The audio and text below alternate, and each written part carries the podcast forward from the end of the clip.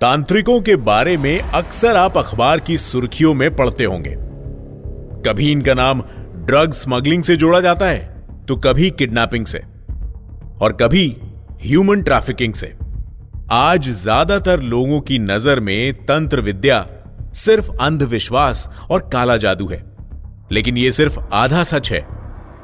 ये जो पकड़े जाते हैं, वो तांत्रिक नहीं, ढोंगी होते हैं, क्योंकि तंत्र विद्या एक महाज्ञान है। लेकिन समय के साथ तांत्रिक विद्या एक मज़ाक बनकर रह गई है। इंडिया क्लासिफाइड के इस एपिसोड में हम तंत्र विद्या की जड़ों तक जाएँगे और आपको तांत्रिक और तंत्र विद्या का असली मतलब क्या है वो बताएँगे।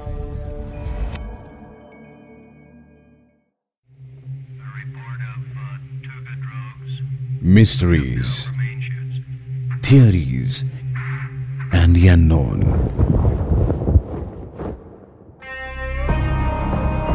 The India Classified Podcast, a Red FM original.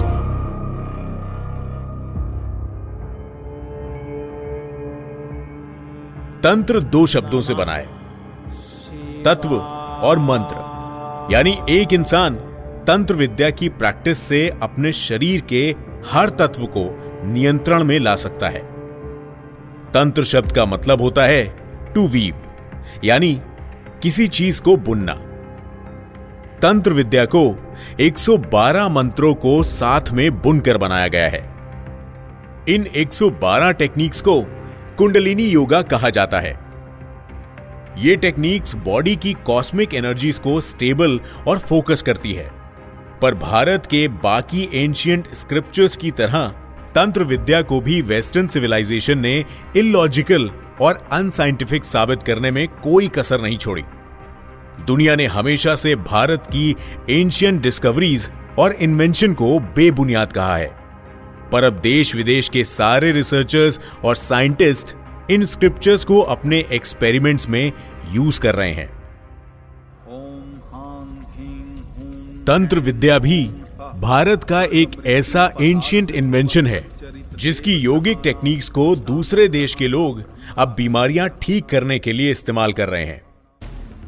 पर जिस चीज़ का इन्वेंशन मेडिटेशन के लिए हुआ था, उसे काले जादू से जोड़कर क्यों देखा जाने लगा? भारत के उपनिषदों में लिखे गए इस ज्ञान को आखिर किस तरह दिशाहीन कर दिया गया? अमरगढ़ पंजाब में एक गाँव है। आज ये गाँव अपनी नेचुरल ब्यूटी और वाटरफॉल्स के लिए मशहूर है। पर एक समय था, जब अमरगढ़ तंत्र विद्या का गढ़ था। यह बात है करीब 1500 साल पहले की। वहाँ के राजमहल में सिद्ध तांत्रिकों का एक गुट पूजा किया करता था। राजा और अमरगढ़ की प्रजा इनकी बातें पत्थर की लकीर की तरह मानती थी। लेकिन राजा का सबसे बड़ा बेटा इन तांत्रिकों की सिद्धि पर सवाल उठाया करता था। एक दिन भरी राजसभा में उसने तांत्रिकों की पूजा पर सवाल उठा दिए। उसने उन तांत्रिकों से पूछा कि क्यों वो अपनी पूजा कमरा बंद करके करते हैं और क्यों वो अपनी पूजा में मांस और मदिरा जैसी चीज़ों का इस्तेमाल करते हैं। तांत्रिकों ने इसके जवाब में बताया कि वो पूजा का सिर्फ़ एक हिस्सा कमरा बंद करके करते हैं। ग्रंथों में इस पूजा को ऐसे ही करने को कहा गया है। पूजा का यह हिस्सा सिर्फ़ वही देख सकते हैं जो इसे कर रहे हैं। उसके बाद दिन भर मंदिर के द्वार हमेशा खुले रहते हैं।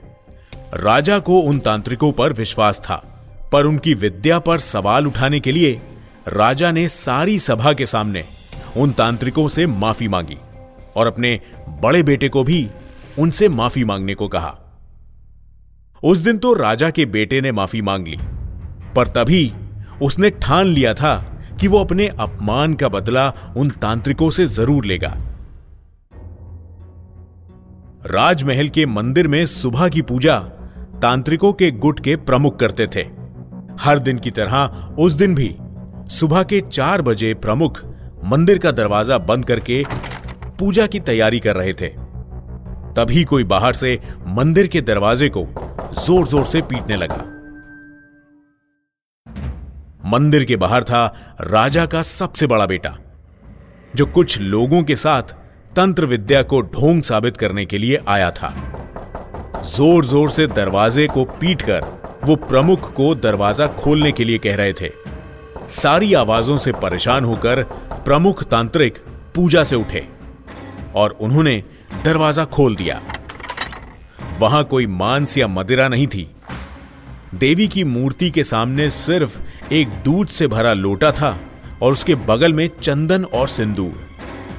प्रमुख को बीच पूजा से उठाकर उनकी जाँच पड़ताल की गई। सारे गाँव के सामने यह तांत्रिकों का अपमान था। तांत्रिकों के पूरे गुट ने अमरगढ़ को छोड़ने का निर्णय कर लिया। राजा ने उनको रोकने की बहुत कोशिश करी, पर उनमें से एक भी तांत्रिक नहीं रुका। तांत्रिकों के जाने के बाद एक एक करके राज्य के हर घर में मातम छाने लगा। कोई भूखमरी से तो कोई बीमारी से मर रहा था। उन तांत्रिकों के अपमान की भरपाई पूरे गाँव को करनी पड़ी। सिर्फ़ अमरगढ़ नहीं ऐसे कई गाँव हैं, जिन्होंने तांत्रिकों की विद्या पर सवाल उठाया है, और इन सब का अंत विनाश में ही हुआ है।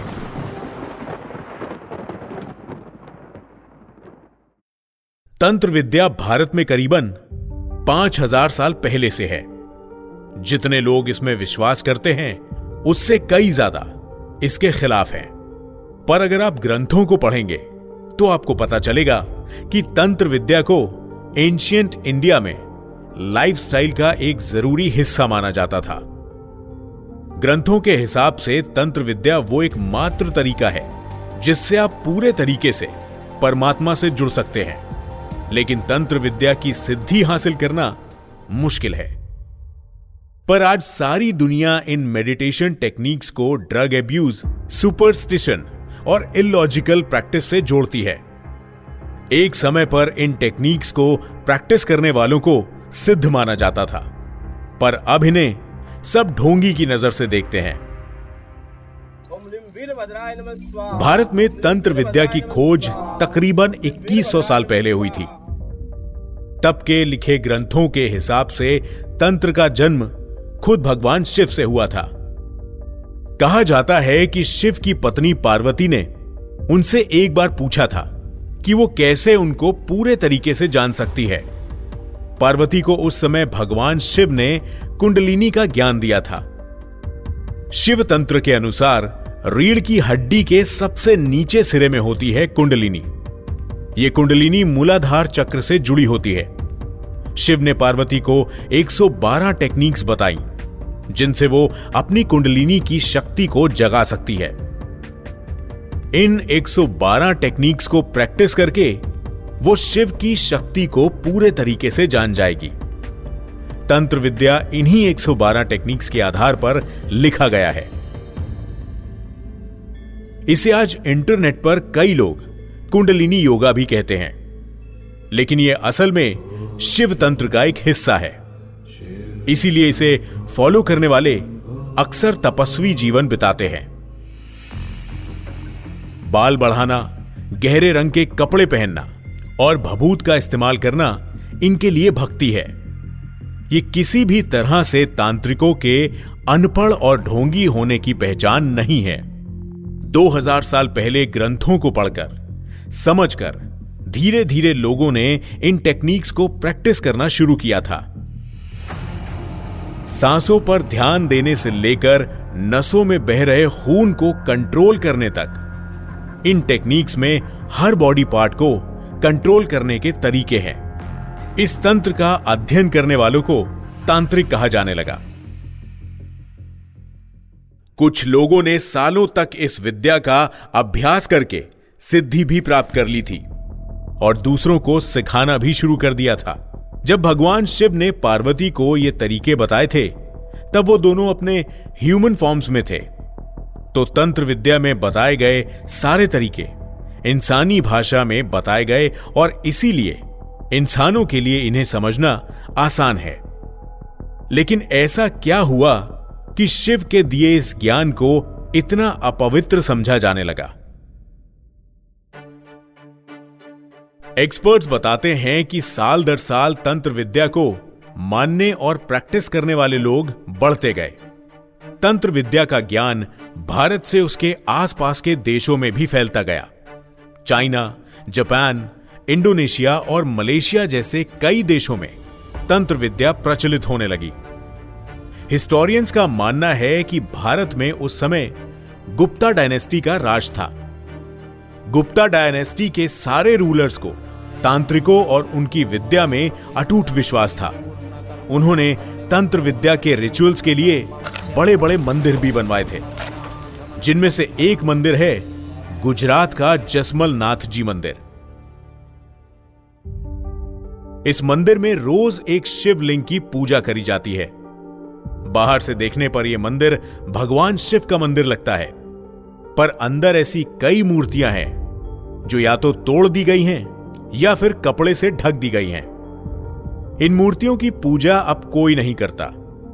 इनमें से कुछ मूर्तियाँ एक देवी की हैं, जिनके बारे में किसी भी एंशियंट स्क्रिप्चर में नहीं लिखा गया है। यहाँ पर देवी की पूजा सिर्फ़ तांत्रिक किया करते थे। एक्सपर्ट्स बताते हैं कि इस देवी की कई कार्विंग्स इस पूरे मंदिर में हैं, और इनके बारे में खास बात यह है कि इन्हें इंडियन स्क्रिप्चर्स का फोरबिडन गॉड भी कहा जाता है। यानी जसमल नाथ जी में जो देवी हैं, उनकी पूजा करना मना है। लेकिन आखिर ऐसा क्यों है? क्या इस देवी की पूजा करने से कोई संकट आ सकता है? क्या इस देवी की पूजा करना शैतान की पूजा करने जैसा है? यह मंदिर गुप्ता डायनेस्टी के राजाओं ने बनाया था। क्या उस समय के राजा इस देवी की शक्तियों के बारे में कुछ ऐसा जानते थे, जो कि हम नहीं जानते? इस बात का जवाब आज ढूँढने पर भी नहीं मिलता। असल में, समय के साथ, गुप्ता डायनेस्टी का राज्य डगमगाया, और तंत्र विद्या का अस्तित्व भी। इसके बाद जितने भी रूलर्स आए, उन सबको तंत्र विद्या से सिद्धि नहीं चाहिए थी। उन सब की रुचि इसमें सिर्फ़ लालच के लिए थी।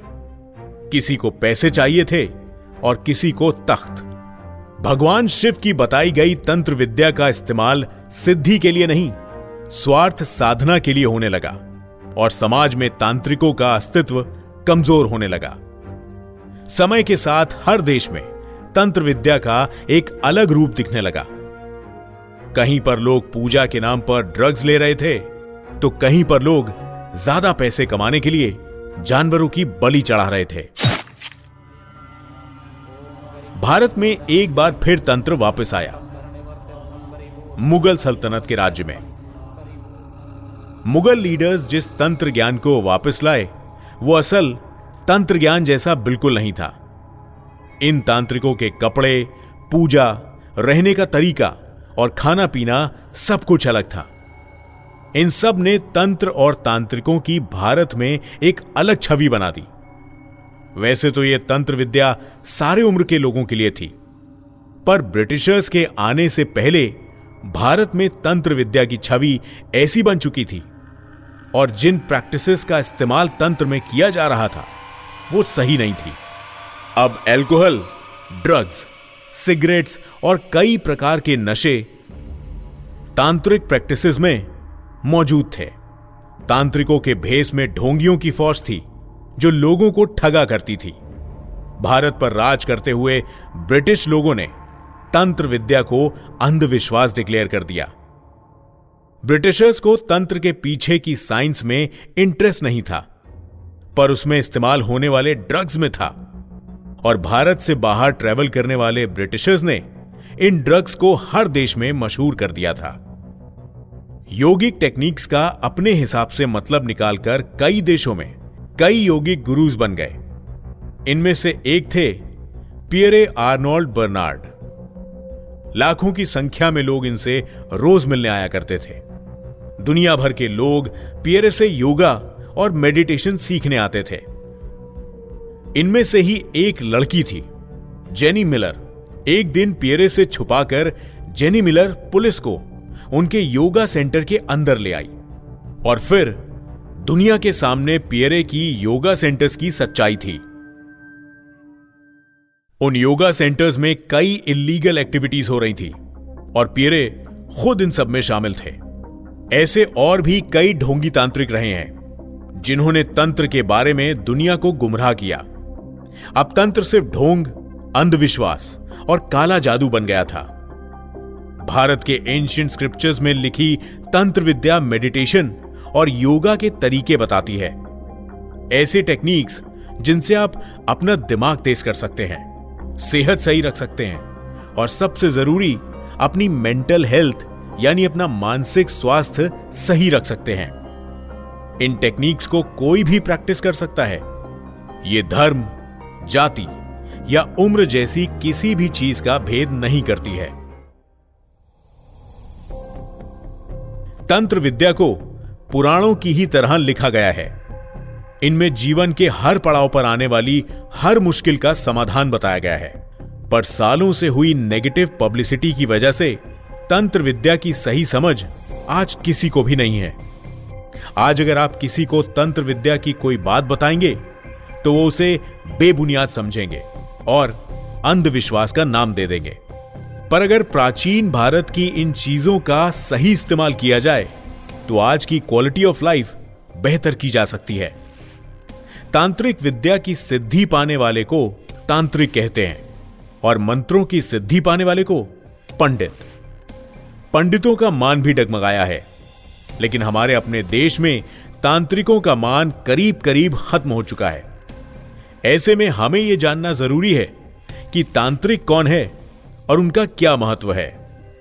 अगर आपके पास भी इससे जुड़ी कोई और इंफॉर्मेशन है तो हमसे ज़रूर शेयर करें। हमारे ऑफिशियल इंस्टा हैंडल पर at the rate red F podcast पर या मेरे इंस्टाग्राम हैंडल पर at the rate RJ Purab हम आपसे फिर मिलेंगे एक नए एपिसोड में। बहुत जल्द। नमस्कार। You were listening to Red Podcast India Classified, written by Dhruv Law, Tanishka Tripathi, audio design by Ayush Mehra, creative direction by Dhruv Law. Send your feedback and suggestions Write to us at podcast at redfm.in.